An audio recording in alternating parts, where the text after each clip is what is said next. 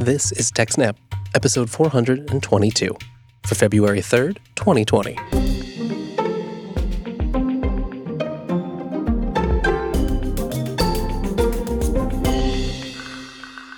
Hello and welcome to TechSnap, Jupiter Broadcasting Systems, Network, and Administration podcast. My name is Wes, and I'm joined by Jim. What's up, everybody? Well, Jim, it's a good thing we weren't conducting this recording over Microsoft's Teams because as we record today, they've just recovered from a rather embarrassing outage. Whoops, forgot to renew the SSL certificate, Wes. Oh no, that can't be it. That absolutely can be it. Uh, I wonder if anybody's told Microsoft about Let's Encrypt. Yeah, it's 2020 now, and you sort of expect Microsoft to have this figured out. What makes it a little bit worse is this isn't the first time something like this has happened, is it, Jim? No, it's not. Uh, you know, when I saw the story about Teams and the certificate not renewing, the first thing I thought was, uh, you know, much like the sperm whale and the flower pot falling from orbit in uh, Douglas Adams stories. Oh no, not again. In 1999, Microsoft forgot to renew the domain for Hotmail, and uh, actually, I don't think it was the Hotmail domain itself, but uh, one of their domains uh, did not renew, and it broke Hotmail along with several other services.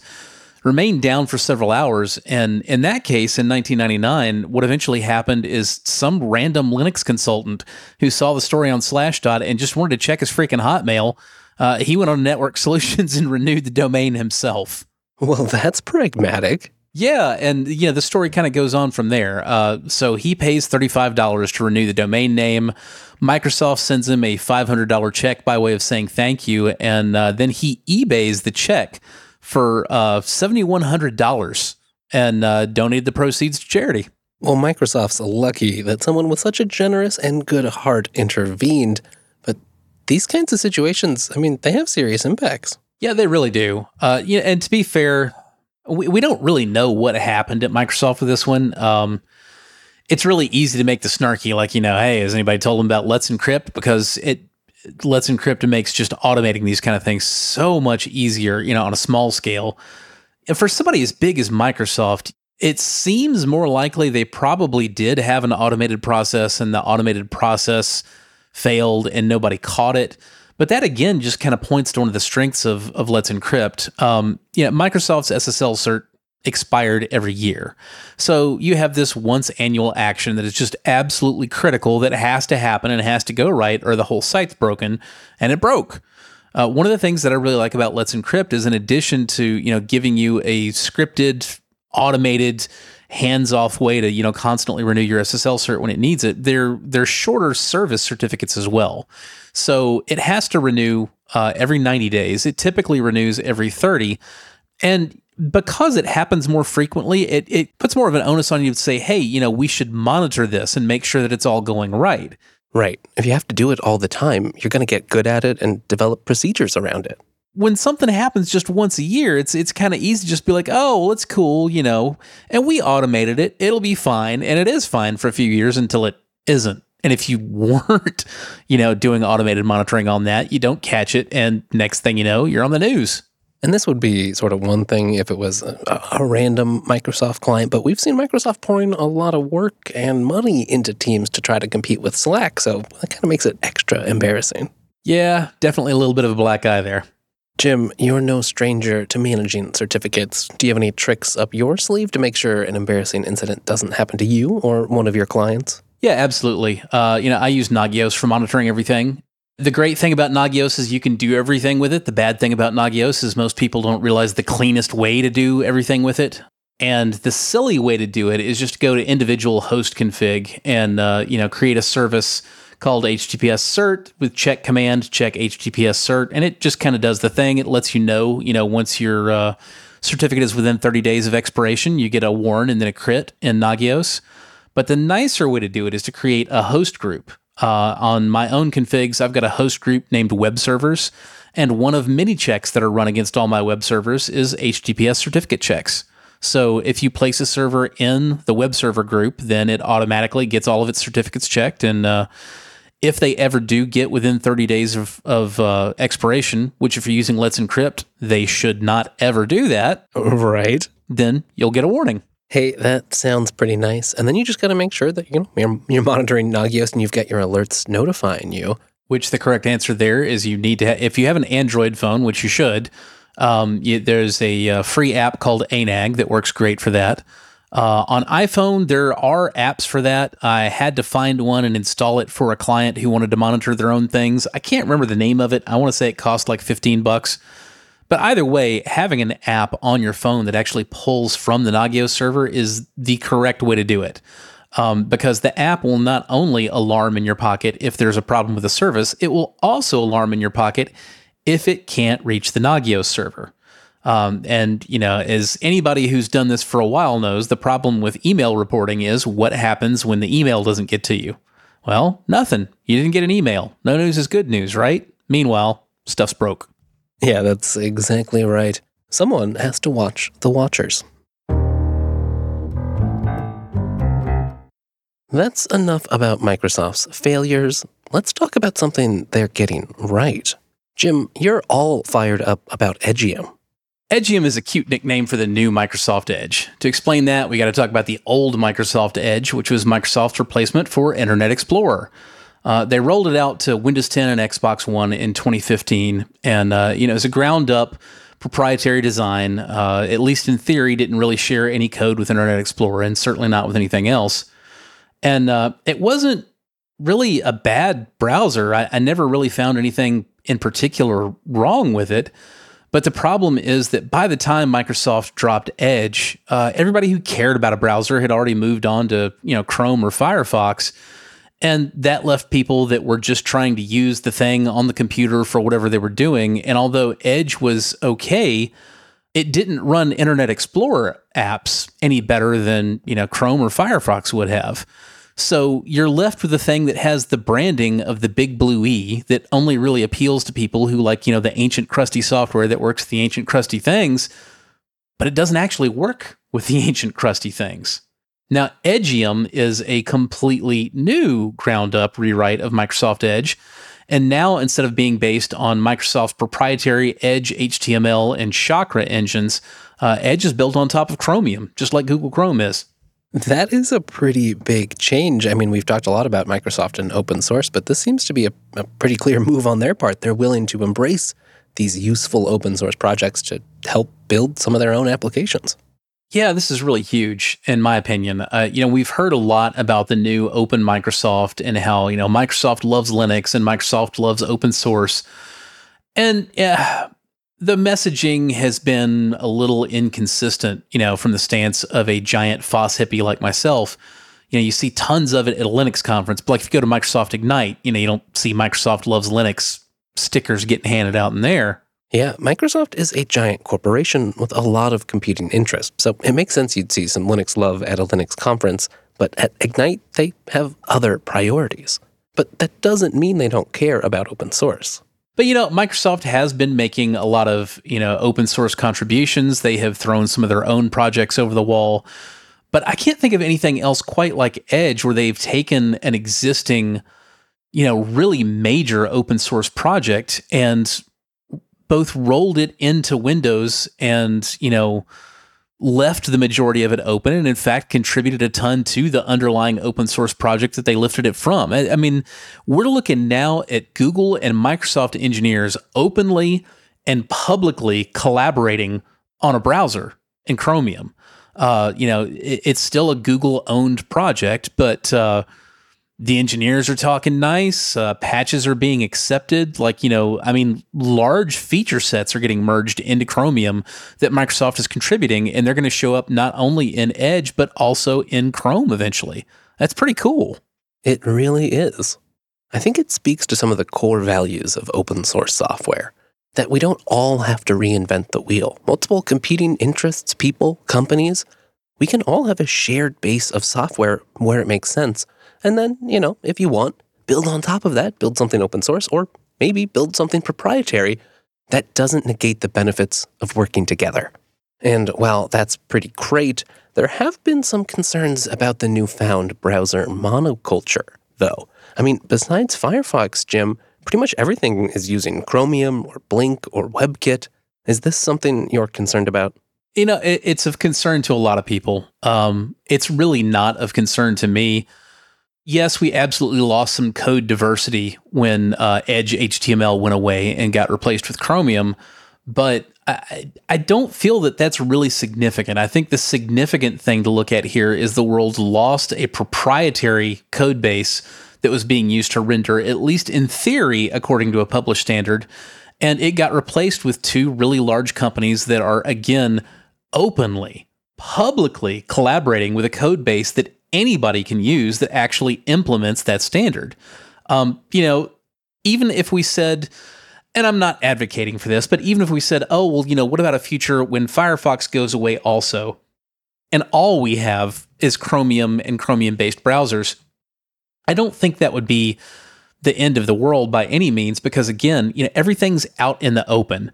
You know, Google might host and control the Chromium repository, but when you've got engineers from these two competing companies that are both collaborating and doing so publicly, it's not just Google and Microsoft who can see what they're doing and who can use what they're doing.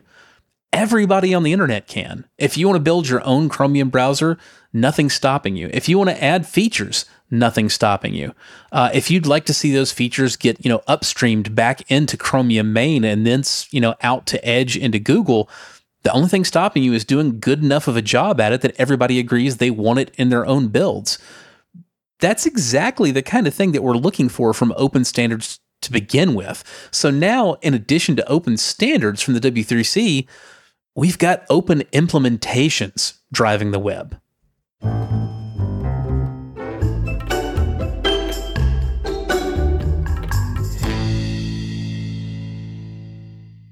Well, that's enough about Microsoft for today because we've got some great news over in the Linux world. The next kernel, kernel 5.6, is just chock full of goodies, not the least of which is WireGuard. Yes, that's right, WireGuard has been officially pulled into the 5.6 tree. I think that means our long wait is over, Jim. Well, it's not over yet, but it's certainly getting pretty close we should see 5.6 kernels dropping sometime around uh, like April or May of this year. Now that's not going to be soon enough to get uh, you know WireGuard in the 5.6 kernel into most people's mainstream distributions. However, if you happen to be running Ubuntu, WireGuard support has also landed in the kernels for the 2004 LTS coming up in April. And while that might sound like a small thing, actually kind of means a lot for the short term adoption of WireGuard, I think. Ubuntu 24 is going to be the first real stable Linux kernel, a major LTS from a distribution. It's going to be supported for a long time. I'm not going to see things like Debian 11 or Red Hat 9 for at least a year or some years in the case of Red Hat. But 2004, there's going to be a lot of products and server installations based around it. Hopefully, this provides further incentive for widespread WireGuard adoption. I'd like to never use OpenVPN again if I could help it. I think at this point, the only really valid use of OpenVPN is if you're behind a firewall that's obnoxious, but not quite as obnoxious as possible, and so you can get out on TCP 443. Well, besides WireGuard, which we've all been eagerly awaiting, its author, Jason Donenfeld, landed some other major improvements this time around. Yeah, Jason also optimized the uh, Poly 1305 crypto cipher, which uh, WireGuard consumes Poly 1305, but Poly 1305 isn't in the WireGuard module itself right now. It's an in-kernel cipher, and uh, the uh, the optimizations that Jason made have been accepted into main, just like WireGuard itself were. And there are a lot of projects that use that. For example, uh, Polybius 1305 Cha-Cha 20 is the cipher that I used for almost all of my SSH tunnels for ZFS replication up until a couple years ago. Yeah, that is a great point. It's not just WireGuard that can make use of these improvements. Anyone consuming the kernel's algorithm here, well, they're going to get a speed up. Yeah, and to be clear, this is not just theoretical. There are a lot of projects that are using Poly 1305 right now that will see immediate improvements out of this.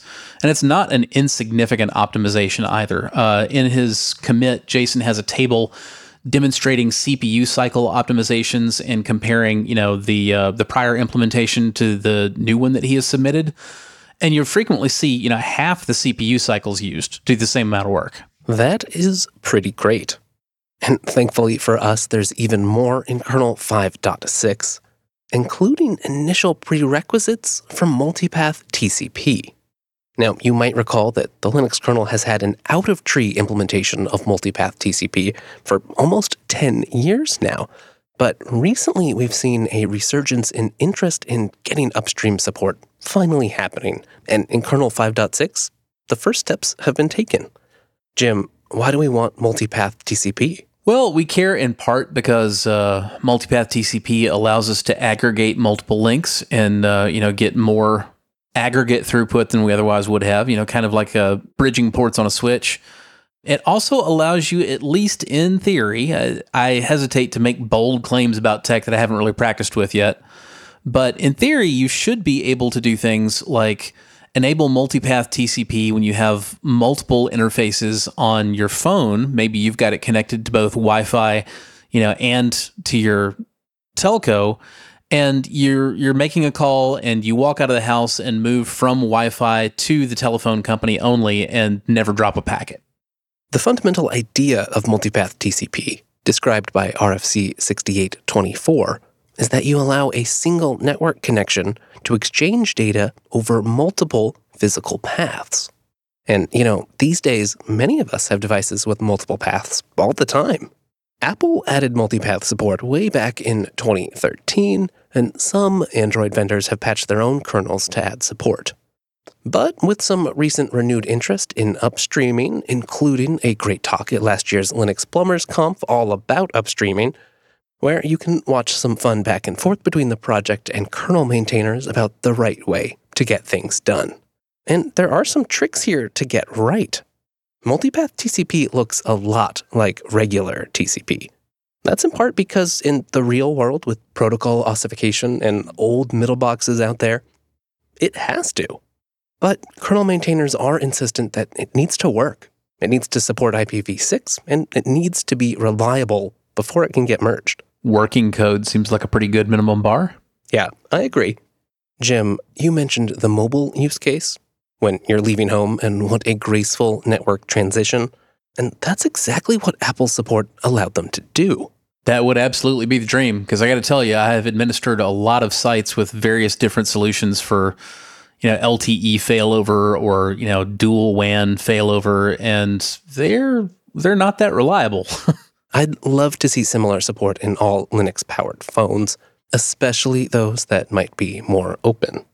It might also help support get enabled in your residential gateway to easily add something like LTE failover, and I would love that. Something else that caught my eye is multipath TCP is already a part of 5G standards which makes support in mainline Linux all the more important. I'll note again that it's not full support landing in 5.6, just some necessary prerequisites, but nevertheless, it's a foot in the door, and I'm already looking forward to the next release. Unfortunately, it won't be protecting us from the latest Intel flaw, though. Yeah, that's right, there's another Intel hardware vulnerability. As usual, this one has a catchy name. It's called the cache out attack leaking data on Intel CPUs via cache evictions. It's a new speculative execution attack that's capable of leaking data from Intel CPUs across many security boundaries, and, and that's where it's maybe more of a big deal. Leaking data from the kernel, co resident virtual machines, and even SGX enclaves. What's different with cache out is the attacker can actually select the data that they're looking for and cause that data to be evicted and uh, become made available to them. Yeah, that's a big difference. Although we should note it still doesn't necessarily make the attack easy. Well, Wes, whether cache out is easy to exploit kind of depends on your definition of easy. It's not easy in the sense that you can't trigger it just from running some JavaScript in a browser. So users don't have to worry about literally just loading a website and getting owned via cache out. But if the attacker can run code under a normal user context on the system, they can leverage it to extract info from the kernel that makes other attacks possible. So, modern operating systems Linux, Windows, BSD, you name it, they use something called address space layout randomization. And what that does is it loads different pieces of code into a different random place of memory every time the operating system loads or the application loads. It also implements something called stack canaries that can detect whether or not uh, you know the stack has been modified, and that makes it much more difficult to pull off the old you know buffer overflow attack. If you're not familiar, a buffer overflow basically just means uh, you gain the ability to write to a piece of memory that some other program will later execute. And when you do that, uh, that allows the attacker to just have that code executed under the context of the application that jumps to that location in memory. Now, with address space layout randomization, you don't know where to try to smash the stack, so you may be able to make the computer crash, but you can't just arbitrarily do whatever you want to with it. Similarly, uh, if the system detects via stack canary that a piece of memory has been modified that should not have been, it will crash the application rather than allow it to execute that code. But with cacheout, you can gain the information that you otherwise would have been missing about where those pieces of memory are that you might want to overwrite, you know, with your crazy custom attack code, and where those canaries are so that you can modify them also so that it doesn't look like anything's been touched. So now you can pull off an old school buffer overflow attack like it's 1999. So, in addition to enabling old school buffer overflow attacks that should have been mitigated by ASLR and uh, stack canaries, you can also leak information from pretty much any other process that's running on the same thread or across threads on the same CPU core. You can get decrypted output from uh, you know encrypted communications. You can leak actual keys from processes that are doing AES decryption. Um, the other big thing here is that the the mitigation work that Intel has already done to nerf Meltdown and Spectre and make them not quite as big of a deal as they used to be doesn't have any impact on cacheout. The flaws continue. And we should probably mention that this is an Intel specific vulnerability. Uh, AMD processors don't have anything like the TSX instructions, so they are not vulnerable to cacheout. ARM and IBM processors do have features similar to TSX, but uh, the authors of cacheout they don't really know whether any of those processors are affected, they just haven't tested them. As with many of these speculative execution vulnerabilities, it's something of a big deal for cloud providers who use virtualization to ensure security between the various virtual machines running on their platform. Thankfully, there has been some responsible disclosure in the case of cacheout, and many cloud providers have already provided some mitigations against this. That said, I think the era of flaws in modern processors is bound to continue. And when they appear, you can be sure we'll talk about them here on TechSnap. That's it for today's episode, but of course, there's always more over at techsnap.systems. You can find links to everything we've talked about today at techsnap.systems slash 422, but also there are easy ways to subscribe and get in touch. If you want more Jupiter Broadcasting, well, head on over to jupiterbroadcasting.com and check out Linux Headlines, which is all the Linux and open source news you need in three minutes or less. If you want more Jim, you'll find him writing over at Ars, and he's also on Twitter. Jim, you're at JRSSNet. I'm there too. I'm at Wes Payne, and the whole network is at Jupiter Signal. Thank you so much for joining us. See you in a couple of weeks, everybody.